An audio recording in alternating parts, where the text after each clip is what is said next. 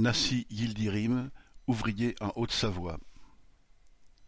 Issu d'un milieu ouvrier immigré dans lequel j'ai appris la nécessité pour les travailleurs de s'organiser, je suis ouvrier en usine depuis l'obtention de mon bac en génie mécanique, d'abord dans l'agglomération grenobloise, pendant plusieurs années en intérim, ensuite en CDI à Annecy, dans une usine d'une multinationale japonaise qui vend des roulements dans le monde entier.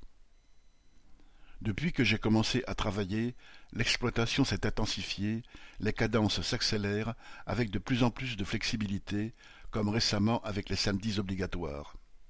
Nos salaires, eux, n'ont quasiment pas bougé et demeurent pour beaucoup juste au-dessus du SMIC, sans les primes d'équipe, bien loin des deux mille euros qui seraient nécessaires pour vivre dans une agglomération où les loyers sont parmi les plus élevés du pays. Ces dernières années, il n'y a eu que quelques réactions de colère contre les reculs imposés. Mais personne autour de moi n'est dupe de la situation, et chacun voit bien qu'une petite minorité de parasites s'enrichissent sur notre dos.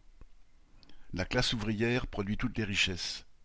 Je suis bien convaincu que, malgré le fatalisme qui pèse aujourd'hui, elle montrera tôt ou tard qu'elle est capable de s'organiser pour défendre ses intérêts et diriger la société. Il n'y a pas d'autre choix si nous voulons défendre notre droit à une existence digne.